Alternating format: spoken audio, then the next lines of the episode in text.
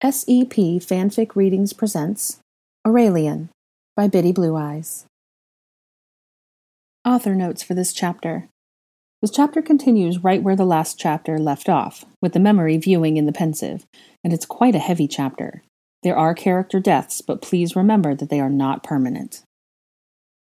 Chapter 7 Shadows of Loss and Heartache. Damn it, this is infuriating!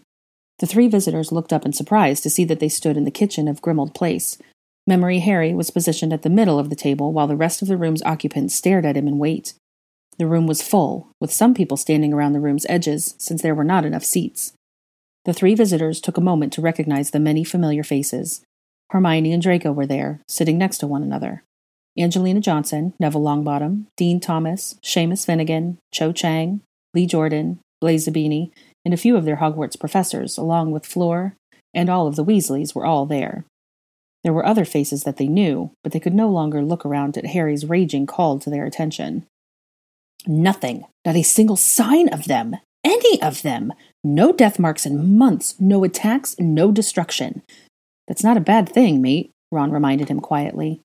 I know, Harry sighed in frustration and ran his hand through his hair. It's just maddening not knowing where they are. They are tearing the country to pieces and then just stopped. They don't just stop, they're planning something. I just wish we knew what. It's unsettling, Harry. I know, agreed Kingsley Shacklebolt, the current Minister for Magic. But we're searching. I know, but how can we search when we don't know where to look? Even the rumors of their whereabouts are dying. Not a single sight in four months. Harry looked down and gripped the sides of the table. Which begs the question what am I still doing here? Draco spoke up, obviously frustrating himself. With no sign of them in months, why can't I return to the manor? I'm tired of being stuck here. I've lost track of time, the visiting Harry said to Hermione. When was Malfoy attacked? When are we now? I don't know, Harry, Hermione answered. I have no idea when he was attacked. It could have been weeks, or it could have been years between that and the previous memory. I think it's safe to assume that this is several months after that, though. You mentioned that there were several attacks and destruction prior to the calm. Well, being dead, Malfoy, you can't exactly go strolling around your neighborhood, can you? The memory Ron quipped. I don't have a neighborhood, Weasley. I understand you wanting to go back to your home, Draco, Mr. Weasley addressed him casually. Believe me, I understand. My family wants to return home also, but it's just not safe yet with how targeted we are. We're working on it, though, Hermione assured them as she rested her hand on Draco's arm. The Fidelius charm is just a lot more complicated than we thought, but Fred, George, and I are close. That's right, said Fred. We're just testing it out. We want to make sure it holds. It's working okay as far as we can see right now, though. No one's yet found the Christmas cookies, and they're hiding in plain sight. George smiled slyly.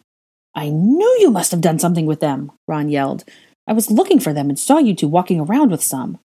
See, Draco, you'll be home before you know it, George smirked. Hermione let out a soft chuckle, but quickly pushed the joking aside. She looked anxiously at Harry and returned the focus to the main concern. Back to real business. Harry, I don't think they've been hiding for the last few months. I've been digging around lately, and I've noticed that there have been quite a few disasters and murders in Russia. What? Harry asked in surprise. The rest of the room listened with rapt attention. There have been no dark marks at any of the scenes, but it still looks like their signature. There have been 25 murders there and six more in Finland. There have been fires and unexplainable floods. I've been trying to search for other surrounding countries, but I haven't seen much else out of the ordinary. They're in Russia? Charlie asked the room at large. But what are they doing there? That's what we're going to have to figure out, Harry said. We're done for the night. I'm going to look into what Hermione has said, but I think we're going to need some volunteers soon. We'll contact you all for the next meeting. Everyone nodded, and many started to make for the door. Others waited in line for the Floo. Visiting Harry was surprised to see that everyone listened to him. The Minister for Magic was there, along with several adults that he had looked up to over the years, yet each and every one of them followed his direction without question. It made him feel rather nervous. It was extremely uncomfortable for him to think he shouldered so much responsibility. Draco, Memory Hermione asked quietly, are you coming to the office again tomorrow? So long as Potter doesn't need his cloak back yet, Draco smiled at her. The scene changed again, and the trio found themselves once again chasing after Hermione. Though she looked frantic and worried as she strode through the ministry's atrium and hurriedly through the security checkpoint. She gasped as she saw a familiar head of the messy black hair in front of her.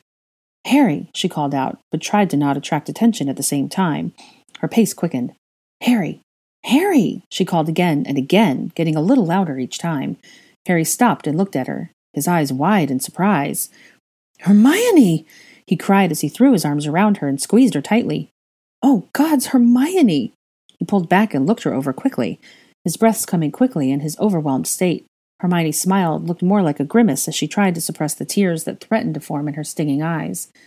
Before she could say anything, an invisible force pushed her roughly into the lift. She grunted when her back hit the back of the lift and gasped when a silvery material floated to the floor to reveal Draco. Harry looked around to make sure no one had seen and quickly closed the door to otherwise empty lift. The visiting trio walked through the closed door and positioned themselves around the memory figures. When they looked up, Draco was kissing Hermione fiercely, angrily. His fists were closed tightly on the material of her cloak of her shoulders. She returned the passionate kiss with fervor and was startled when he pulled away. He seethed through his clenched teeth and glared at her with frightening intensity. Damn it, Hermione, don't you ever do that to me again, he shouted, shoving her against the wall again. You hear me? Never again! Hermione gaped at him, trembling. With tears in her eyes, she was frozen in fear, not of him, but for him. She was filled with remorse and guilt and threw her arms around his neck. He held her tightly, almost painfully, to his body. Gods, Granger, do you have any idea? He trembled too, unable to speak any more and unwilling to let her go. I'm sorry, she whispered in his ear. After another moment, and three more floors announced by the lift, she gently pulled back to look at him. She chuckled, too happy to see him to allow to be angry with her. So I'm Granger again, am I? she asked lightly as she reached out and stroked his cheek. Draco looked down, still unable to smile, and gently took her left hand in his. He ran his thumb over the antique ring she wore. I thought I had lost you, he breathed dejectedly. Never again. We're married now, visiting Hermione stated uncomfortably. I wonder how long it's been.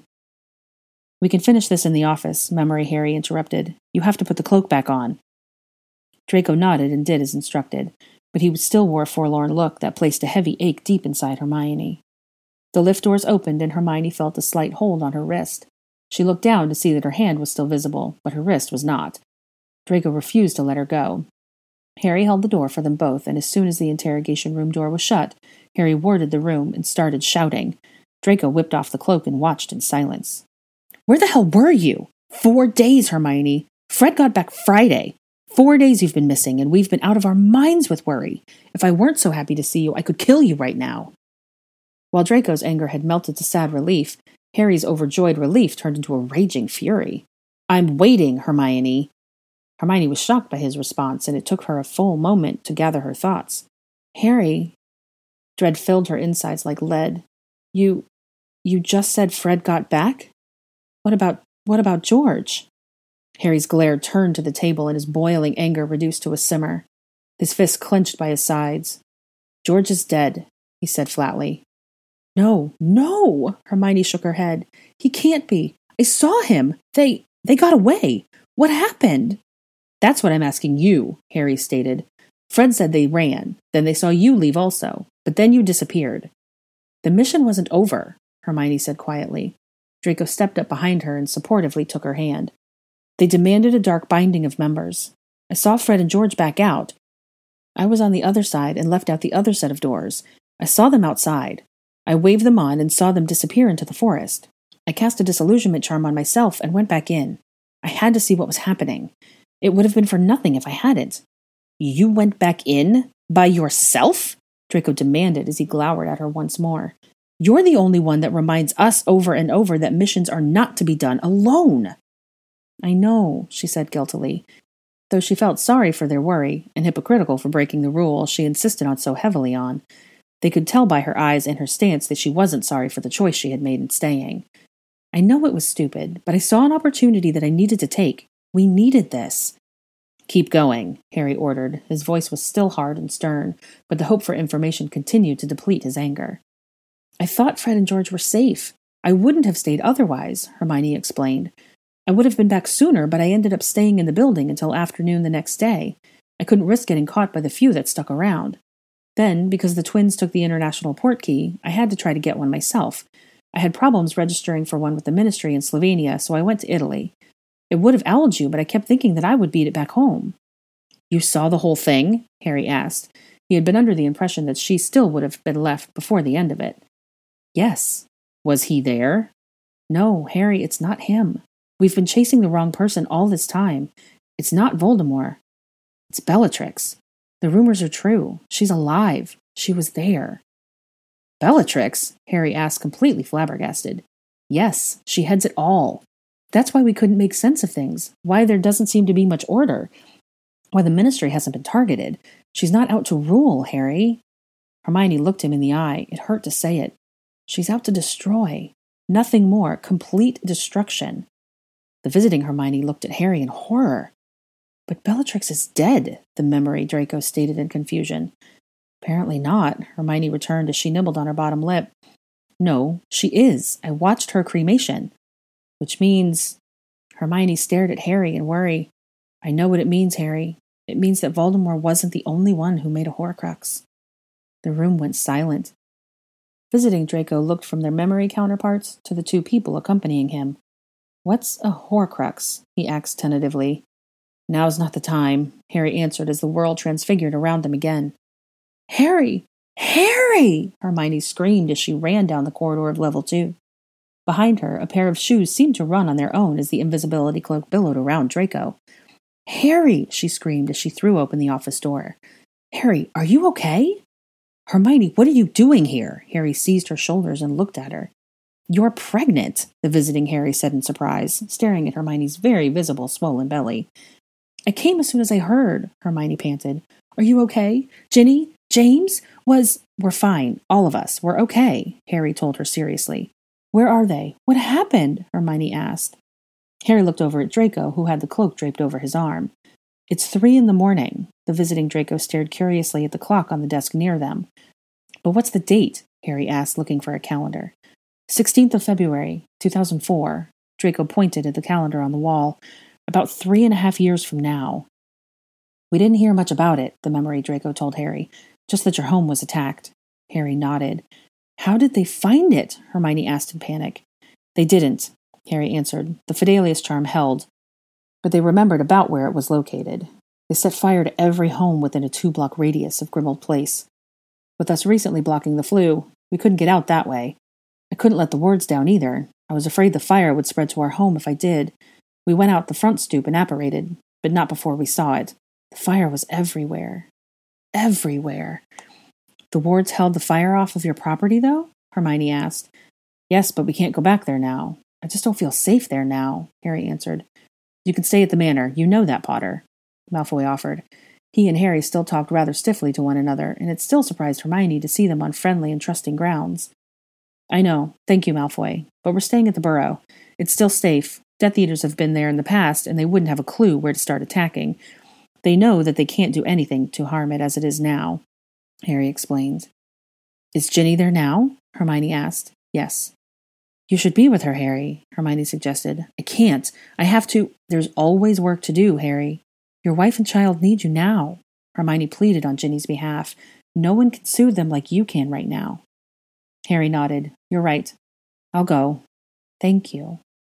The memory swirled away like smoke, and another swirled in and solidified before them. The manor, visiting Draco said as he walked into the sitting room. It looked much like it always had. He stopped when he saw Hermione.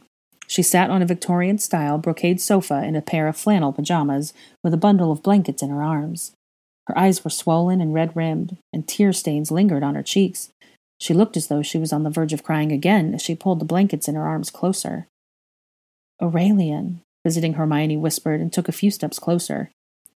There, in the arms of the woman on the sofa, was a baby boy looking to be about six months old. What's wrong? What are we supposed to be seeing? She's waiting, Harry answered. The sun is starting to rise. She's waiting for someone. He was right. As soon as he said it, Hermione knew he was right. It was the same look he saw on Molly Weasley's face every time she waited for a family member to return home. Hermione? A voice called from down the hallway. Hermione? Where? I'm in here, Draco. Hermione squeaked. Her face screwed up and a few silent tears slid down her cheeks. Hermione? Draco asked as he entered the room. What are you? Oh, Merlin, she gasped. Are you okay? Draco glanced down at himself and realized that he should have properly cast a cleaning charm before he came in, but he just couldn't wait to see her. Hermione stared at him, her hand over her mouth while tears fell slowly but steadily. His robes were torn in several places, and he was covered in dust and debris. There were a few small scrapes on his face, and a considerable one on the back of his neck. The blood there was strictly from the covering of dust. What's wrong? Draco asked with concern, sitting only an inch on the sofa next to her. What are you doing in here? I asked you first, she replied. She brought her hand away from her mouth, but didn't seem to know what to do. She looked like she'd reach out to touch him, but instead brought it down to help and support the weight of the child in her arms. I'm okay, but what's wrong? Nothing. It's just Aurelian's nose was stuffed up so he couldn't sleep, Hermione explained. Draco looked down at the angelic face of his peacefully sleeping son and back up at his wife with a knowing look. I couldn't either, she admitted. I was so worried. You were gone so long. Tell me, Draco. Here, he said as he got to his feet. Let me take him to bed. Draco, she pleaded, I'll be right back. He assured her as he scooped the boy into his arms. Hermione bit her lip and closed her eyes. He was just going down the hall, but she couldn't watch him leave again. Two minutes passed slowly as Hermione concentrated on simply breathing. The three visitors looked around uncomfortably. Each felt as though they'd be intruding on the woman in her grief. Draco returned and stared despondently at his wife, obviously reluctant to speak, but finally he did. They came, just like we knew they would. Draco spoke in monotone. He stared off, unable to look her in the eye. To look at her would make it too hard to speak. It would all feel too real. They went to the top floor, high security, like we knew they would. We fought them, but there were a lot more than we thought there'd be. We weren't ready. They freed a few of the Death Eaters and killed the rest, killed all the other prisoners on that floor. Your father? she asked sympathetically. Yeah, they killed him, he stated without emotion. We weren't ready. We're. We're there. It's not what we imagined. It wasn't what we planned for, Draco trudged on. There were so many. I guess fifty, maybe more. But they just. He stopped and looked up with her with pain in his eyes. It's gone. Destroyed. They didn't just break in, they demolished the entire building. They didn't care at all about the other prisoners. They destroyed Azkaban and everything in it. No, she breathed. Draco, we're. We weren't ready, he repeated. There was a far off look in his eyes again. A great pained frown appeared on his face and tears gathered in his eyes.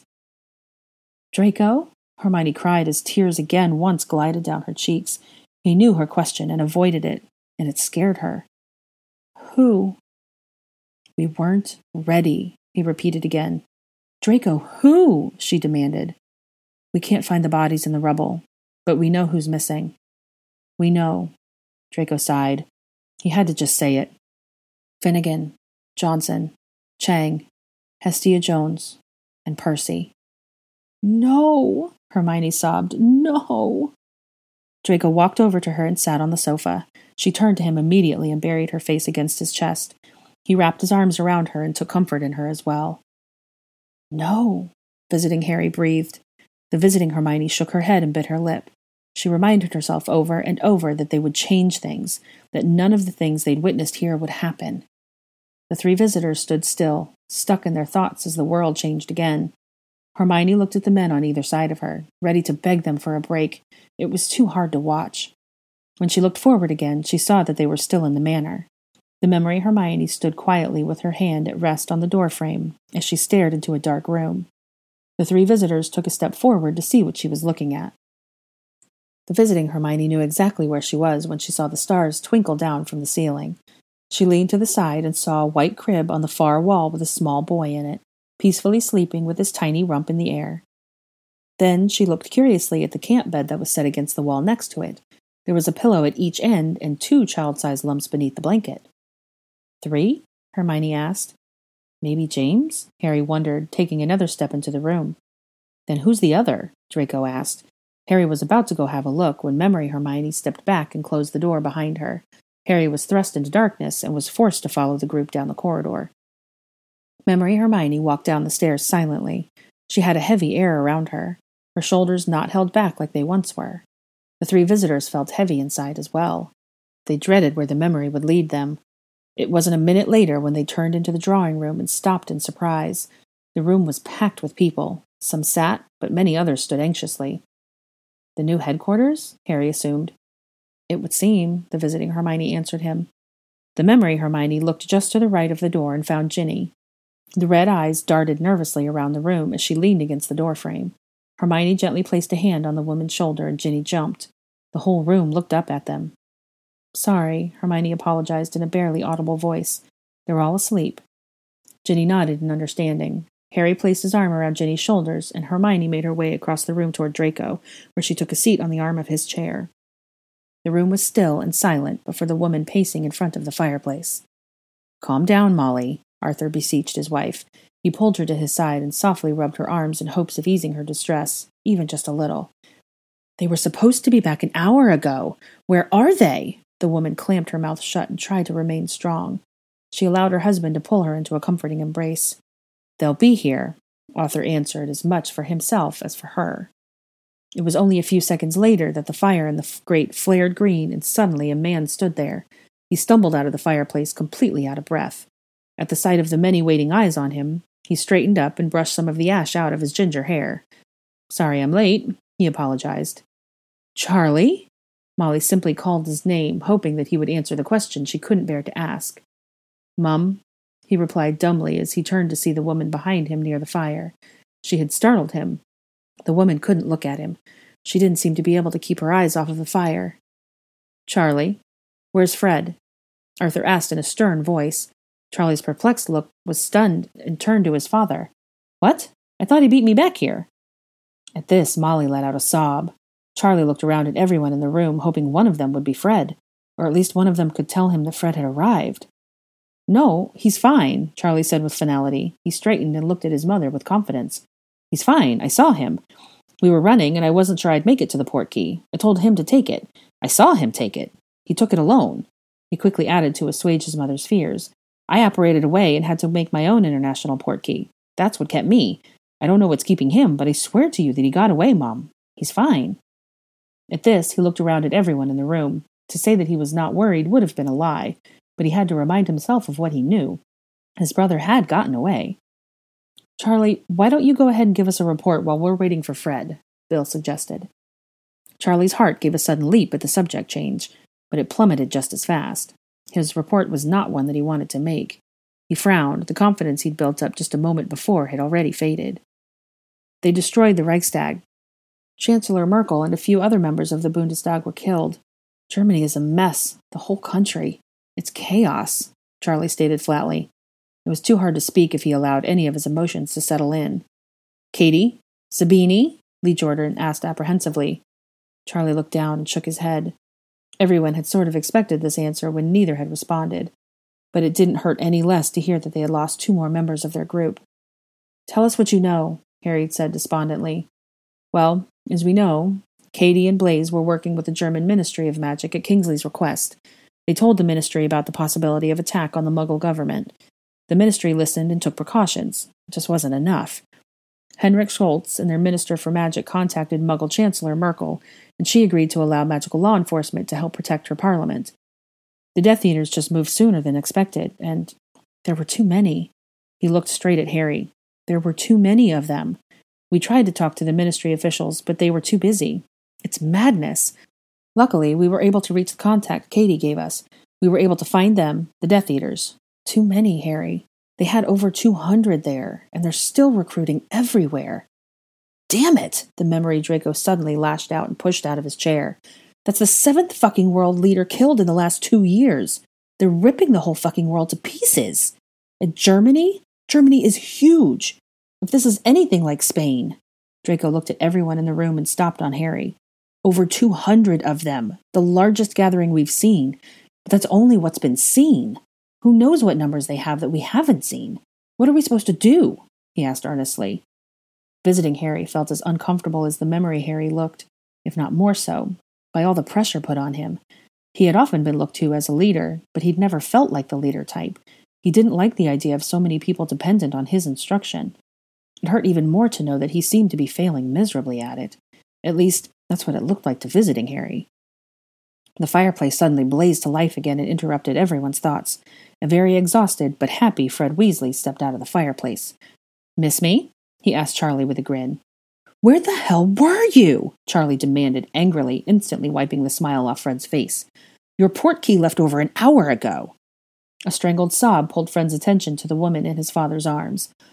Arthur stared at him angrily. This was obviously not the welcome he'd expected. Yeah, the port key left an hour ago, but I wasn't on it, Fred told Charlie with a short glance over his shoulder at his mother again. What are you talking about? I saw you leave, Charlie shouted. That's what everyone thought they saw, Fred replied. A small smile tugged at the corner of his mouth despite his efforts to suppress it. I'm sorry I worried everyone, really. Fred glanced at his parents again as he said this. I just saw an opportunity that I couldn't pass up. This better be good, Fred, because you have no idea how close I am to hexing you right now, Charlie said seriously. His fingers twitched near his wand holster. At this, Fred could not hide his smile more. What happened? Neville Longbottom asked. Fred wasn't sure whether Neville knew that his inquiry had just saved Fred a hexing or not, but he was still grateful. If it wasn't you that took the port key, who did? Who indeed? said Fred. He always loved telling tales, especially of mischief. Well, Charlie and I were told where the Death Eaters had gone after the attack on. Did Charlie tell you what happened about the German parliament? Yes, Fred, Charlie growled. Get on with it. Right, Fred continued undeterred. Well, we played dress up with our Death Eater outfits and attended. They're rather cautious now. They have a way of finding sneaks in the group, so Charlie and I were led away by some big guys, wands straight at us. With a little wandless magic, we distracted them and ran for it. We got separated as we ran through the woods toward the port key. I heard Charlie yell for me to take it. While I tripped, and when I disarmed the Death Eater coming after me, his mask slipped off, and guess who it was? No guessing games, Fred, Bill admonished. Get on with it. Fred snorted in amusement and continued. Rabastan Lestrange. No kidding. Old Bella Bitch's very own brother in law. It was, like I said, an opportunity that I couldn't pass up. I used the Imperius curse on the arsehole, took his mask, and started chasing him. At this, he laughed. A few others in the room couldn't help but smile. A couple chuckled quietly. Knowing where the port key was headed, I made him take it. You sent him to the Auror's office? Hermione asked in utter astonishment. Pretty quick thinking, eh? Fred asked. Rather pleased with himself. I'm sure the Aurors were there as surprised as he was, but I figured they'd make good on their toes. He was confused, outnumbered, and wandless. I think it's pretty safe to say that he's in custody as we speak. Wow, Fred, Ron said, truly impressed. Hush now, Ronnie, Fred smiled. I'll hear your praise when I'm done with my story. There's more, Lee stated confidently. He looked quite excited to hear Fred's tale. So I took his mask, like I said. Being one of the original Death Eaters, his mask is quite unique. No one questioned who I was when they saw me chase the guy to the port key, so I went back with them. Most of the crowd had gone, and it was time for the inner circle discussions. Some people looked excited by this, while others looked uncomfortable or angry. It seems we were right. Bellatrix really isn't one to play around with the details of world planning. She has others to do the plotting and just takes charge of the attacks once they're planned. Her numbers keep growing, and the different people in her inner circle are like generals. I heard them talking about a plan for Italy. Things are still in the early stages, I guess. But one guy, don't know who, brought forth a guy from the Middle East somewhere. He was just asked to help plan attacks over that way. They mentioned some holy city or something. Oh, Merlin! Hermione gasped. No worries, Hermione, he smiled. That guy's not going to be much assistance to them. I can assure you that. Fred looked down and rubbed at a smudge on his fingers and then looked up at the faces and they stared at him in wait. I mean, there's not much he can do for them from my flat, now is there? What? Molly shouted. When he went off, I followed him. Easy target as he wasn't expecting anything. I made an international port key that went straight to my flat. He's there now, waiting on old Potter and his band of merry men to take him in for questioning. Fred, I don't know whether to slug you or hug you right now, Charlie said seriously. He looked quite upset and his reckless little brother. How about we settle for a rough pat on the back then? Fred smiled. Charlie slapped him hard on the back. You are an insufferable idiot, you know that? he replied fondly. I know, Fred said with a small smirk, but then his eyes and voice turned serious for a moment. I really am sorry for worrying you, though. I know. And if you try anything like that again, I'll hex you beyond repair, Charlie threatened. Fred nodded. Hmm.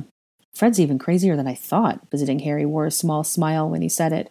He was truly in awe of Fred's courage and quick thought, but there was still a heavier feeling inside of him. No crazier than when Hermione pulled when she snuck back in with the Death Eaters, in my opinion, Visitor Draco said flatly. He's an idiot. Visitor Hermione looked at Draco with her brows knit in suspicion. She wasn't sure if he meant that to be accepted as praise or as an insult, but that wasn't the part that really stood out to her. He had referred to her, not actually to her, but about her, as Hermione. It was the first time she ever remembered hearing him say her first name. Her attention quickly returned to the memory, and such more pressing matters assaulted her thoughts. Seven world leaders killed within two years. The memory started to swirl away again. Before the next swirl into view, a voice rang out around them Hogwarts is under attack! The three visitors were thrown into the same sense of panic as the man and woman that sat up quickly in their bed. The room was dark, and it was difficult to see anything except for the shadowed outlines of Hermione and Draco, and the bright spectral cat that stood on the foot of their bed.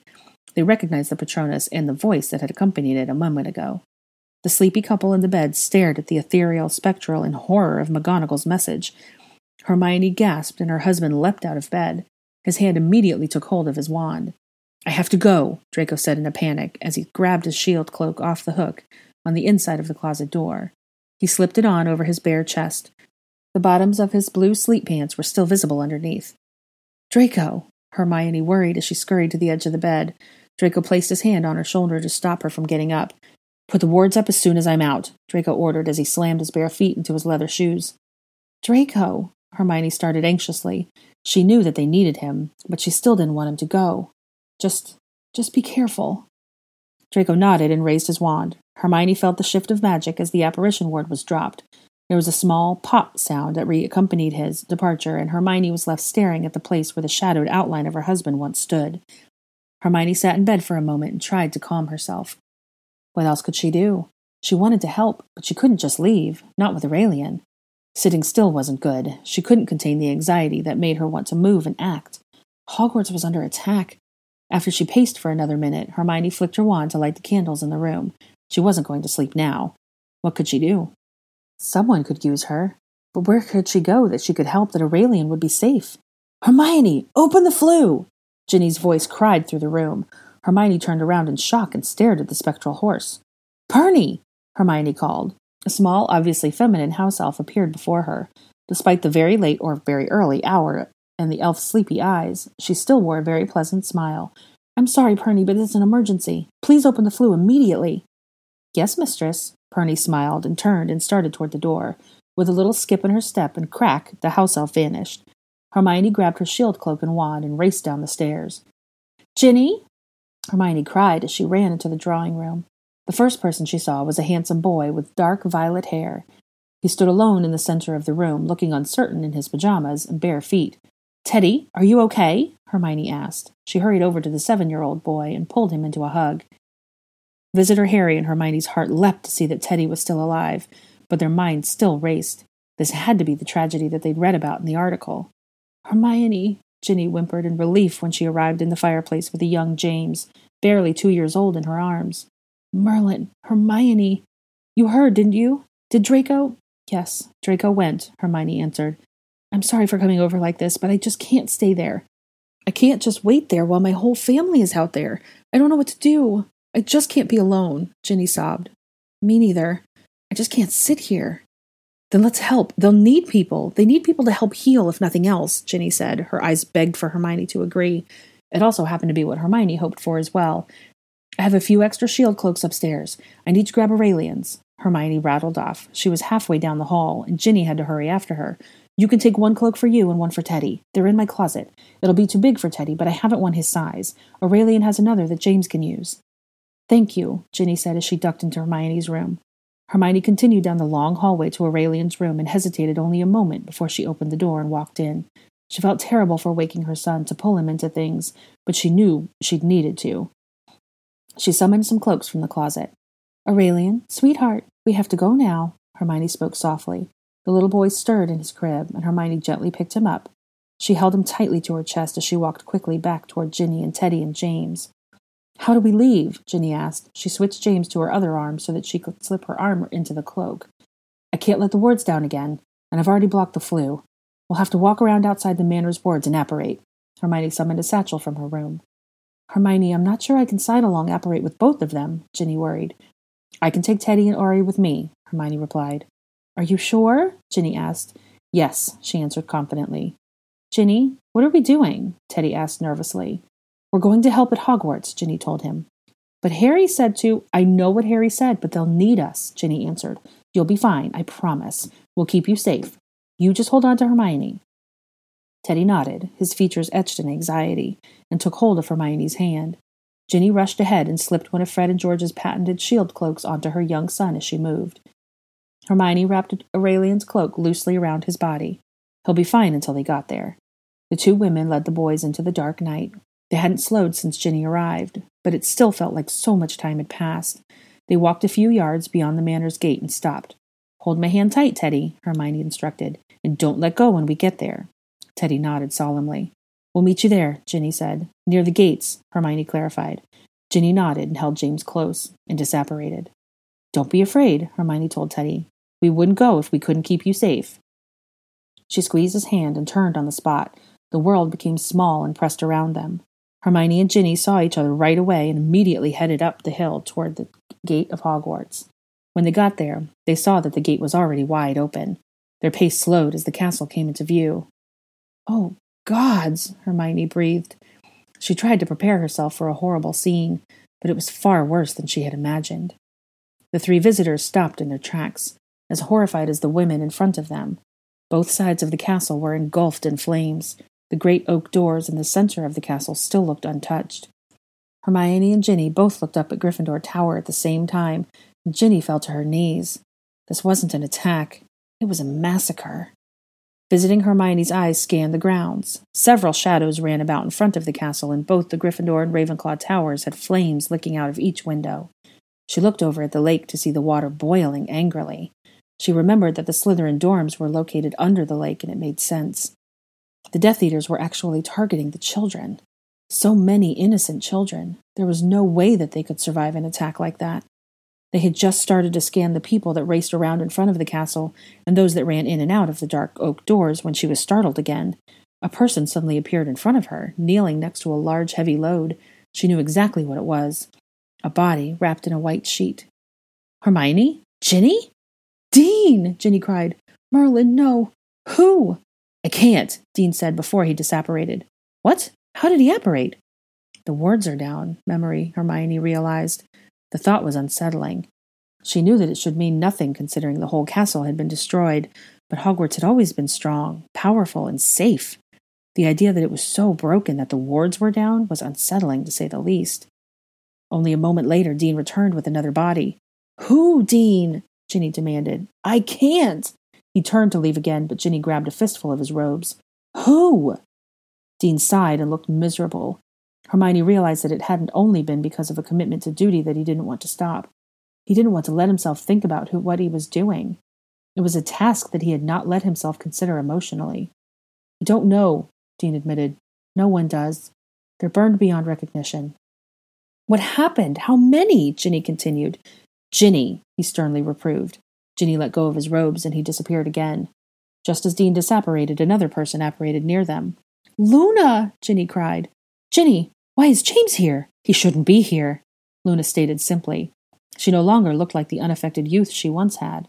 Although her voice still sounded somewhat airy, she fought hard and she fought diligently, and she knew what she was fighting for. She, like Dean, looked rather emotionally detached at the moment. Who, Luna? Ginny asked as she looked down at another wrapped body. I don't know, Luna told her. We can't identify them as they are. Have you seen Harry? Or Draco? Hermione quickly added. I saw Harry at one time, but only when we just arrived. I haven't seen Draco, but it's been mad. Luna said as she stepped back into the castle. The Death Eaters were fleeing when we arrived. We tried to fight them. A few were killed, I think. These these are ours, we think. They were trying to get up to the towers. I Luna stopped and looked up. She watched in stunned silence as the Gryffindor tower crumbled and fell into the black lake. Luna! a voice shouted. Luna turned around and saw Dean pointing at the castle. They say there are a few children near the greenhouses. Luna nodded to Dean and they disapparated. Dean left another body near the other three and disapparated again. I'm not doing any good here, Ginny whined. I'm sorry, Hermione, but I have to. Go, Hermione ordered. She was a little upset at the witch for leaving her, but only because it was what she wished she could do. She felt so worthless. Hermione took James out of Ginny's arms and watched as she disapparated. Mummy! James cried. Shh, none of that, Hermione lightly admonished, tears in her eyes. She watched as the people ran back and forth. She thought of all of her teachers, all of the students, and the orphan children that had stayed there because they had nowhere else to go. She stared down at the four wrapped bodies at her feet and her stomach gave a lurch. Four more order members, and no one even knew which. Her tears fell faster. Every piece of her begged her to run. Half wanted to run away from it, and the other half wanted to run toward the action, to help if she could. She wanted to make sure that her friends were okay. It was only her love for her friends and her child that she stayed with the children. Teddy, let's sit you over here, Hermione instructed as she led him to a tree on the edge of the grounds. The grass may be a bit wet, but it's better than standing the whole night. Now, keep an eye on these boys. Keep them close. Where are you going? Teddy panicked. He sat with his back against the tree trunk as instructed, and Hermione placed two year old James on one side of him, and Aurelian, only a few months younger than James, on his other side. Teddy was already terrified by what he'd witnessed and the fear and the horror in Hermione's eyes. The thought of her leaving pushed him over the edge, and he began to sob uncontrollably. Hermione tried to keep her voice steady, but, despite her efforts, it was high and strained. When she looked at Teddy, she pretended that the tears that ran down her cheeks weren't even there. Teddy, I'm not going anywhere, Hermione told him in earnest. I just want you to sit and try to relax a bit. I don't want you to see more than you have to. I'm going to go move just up here a bit and see if I can care for the people they bring back, all right? I'll never leave your sight. Here. She conjured a heated blanket and placed it over the three boys wearing pajamas and cloaks. James leaned into Teddy and snuggled close, but Aurelian reached up for his mum.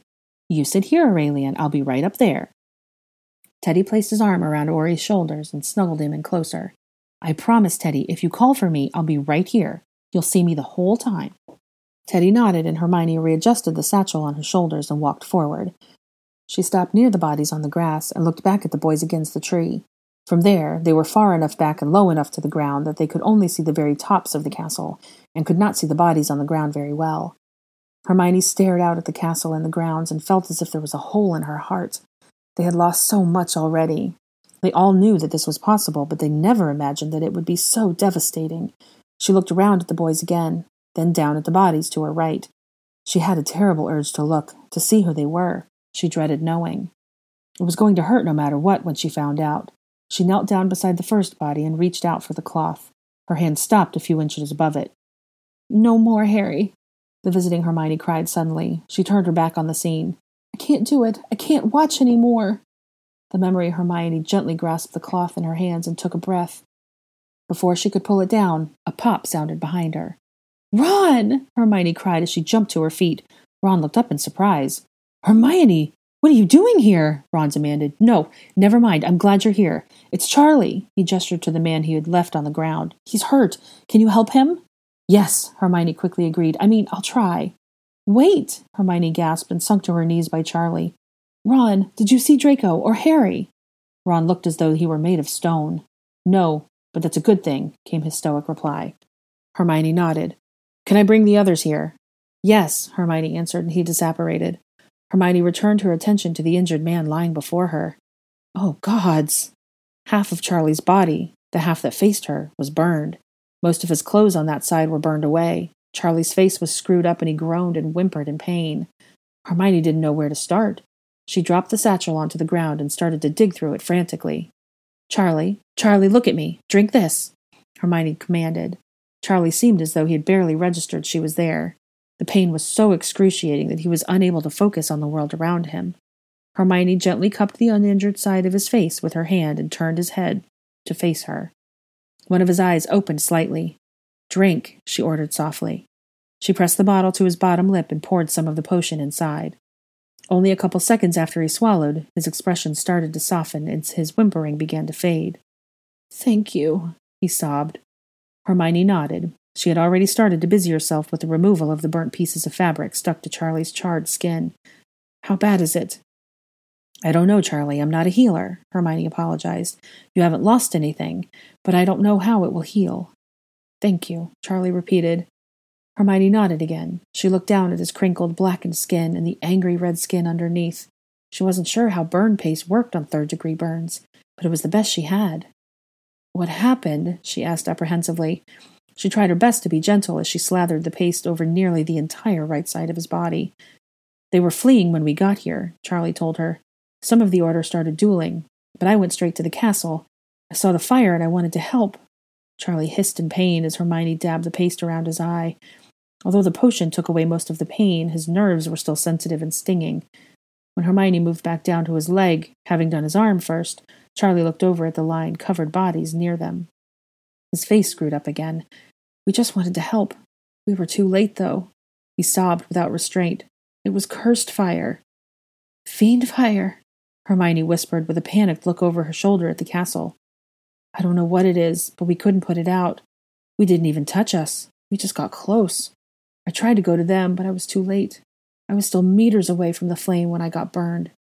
Try to go to whom? Hermione asked anxiously. Charlie stared at the shrouded bodies. You were with them? Hermione asked. Charlie didn't answer. He just stared longingly through his tears at the line of bodies. Who? Mom and Dad and Fleur. Charlie sobbed. No, Hermione whispered. Charlie, that last one. Charlie shook his head. I honestly don't know. He was in front of all of us. Hermione couldn't breathe for a moment. The pain of hearing about Mr. and Mrs. Weasley was terrible enough. She couldn't allow herself to imagine that it might be Harry or Draco. Hermione! Ron shouted. It's Lee! Hermione rushed to Charlie's left and kneeled over the new patient.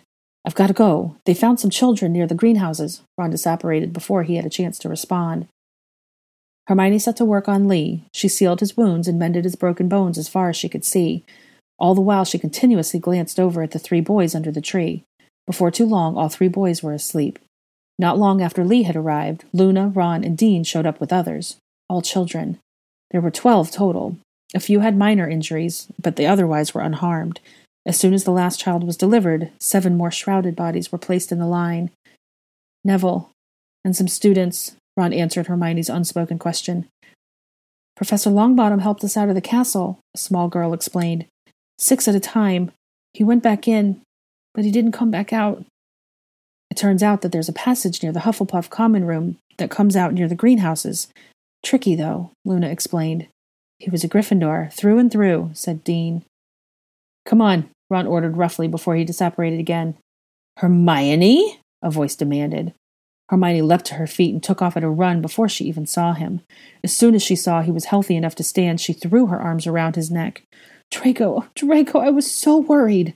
Draco pulled her back and stared at her angrily. What are you doing here? Where's. Stop. Harry, stop. The visiting Hermione pleaded suddenly. I can't do it. I'm done. I cannot watch any more right now. Please. I don't want to learn who else. I can't. Not now. Harry had been watching the scene so intently, so quietly, that he had almost forgotten that Hermione and Draco were with him. She's right, Potter, Draco agreed. We've seen enough for now. I don't want to see more. Harry heard them, but his eyes never left the scene. Ginny had returned back with Memory Harry, while Fred spoke to Charlie. Ron and Dean returned with two more shrouded bodies. He stared up at the school as the entrance hall collapsed. Everyone there stood like statues as they watched. Please, Harry, Hermione beseeched him. Harry nodded in response. Do you know how to leave? Hermione shook her head. Give me your wrist, Harry requested. Yours too, Malfoy. Draco looked uncomfortable about allowing Harry to touch him, but he still held his arm out to him. Harry took hold of their wrists, and they were pulled backwards out of the pensieve to land firmly in McGonagall's office. The three of them stood in a triangular formation and looked from one to the other, then down and away with their private thoughts. We're not going to let this happen, we're going to fix this, Harry declared with fierce determination. He turned and walked toward the door with his fist clenched at his sides. Leave Aurelian alone, Harry, Hermione commanded. She followed him, stopped at the door, and called sternly after it. I mean it, Harry. You stay away from him. After she heard the gargoyle step back into place, she returned to the room and stared at the floor. Pain and anger etched on her face. Where is he going? Draco asked. I don't know, she answered quietly. But you're afraid of him seeing the boy, Draco asserted. No, not afraid, just concerned. She looked up at Draco and saw that he expected more. Well, you've seen how he gets when he's angry and frustrated. He gets intense. Aurelian's been through a lot. I don't want Harry to scare him. Hermione walked over to the pensieve and stared into it. There, she looked upon the crumbled, smoldering ruins of the castle, and dozens of shrouded bodies on the grounds in front of it. She let out a shaky breath and forced back her tears. She placed her wand above the basin and removed the string of memories from it. After storing them back in the tiny vial, she glanced at Draco and started toward the door. Are you coming? she asked over her shoulder. Draco nodded and followed quietly after. Miss Granger, what happened? Professor McGonagall called as she saw Hermione and Draco descend the grand staircase. Harry just charged away. Is. It's okay, Professor, Hermione assured her. We just discovered quite a bit, and, well, you know how Harry gets about investigations. He's driven. Well, yes, of course. You found what you needed then? she asked curiously. Well, yes, we've learned quite a lot, but there are a lot more memories than we thought. We weren't able to get through them all. Hermione replied uncomfortably. It was the truth, but not because they ran out of time. She just hadn't been able to stand the idea of seeing more. She didn't want to reflect on the memories at all, let alone view the rest, but she knew that they would have to eventually. I really hate to ask, but would it be possible for us to borrow the pensieve, Or come back to use it again soon? Yes, of course. I could prepare it for travel this afternoon, and even Floo it to you this evening if you like, McGonagall offered. I would really appreciate that. I should be home all evening, so you can bring it by any time, Hermione informed her, and I really do appreciate it very much. I'm happy to help any way I can. If there's ever anything you need, please let me know. Hermione smiled and nodded to the headmistress. She was a good woman, a strong woman, and ever since the start of the last war, she had taken an active role in helping to aid in the capture of dark wizards. It was nice to know that there were people like her that would, she could always trust for assistance. So, what now? Draco asked as they walked across the grounds. Hermione noticed him look over his shoulder at the castle, no doubt remembering the last member they had viewed. I don't know, Hermione answered honestly. You said you're going home? Draco pried. Well, I have to go to the Burrow first but I hope to be going back to my flat soon. I now have a valid excuse to, she declared. Normally she wouldn't have had such a thing allowed, but at the moment she really didn't care. She hadn't returned to her flat since Aurelian's arrival, and she looked forward to returning to its comfort. I see, he replied.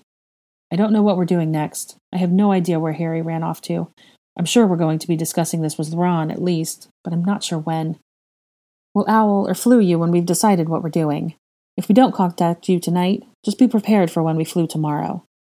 Draco simply nodded. With nothing more to say, Hermione apparated away just outside the gates, leaving Draco alone with his thoughts.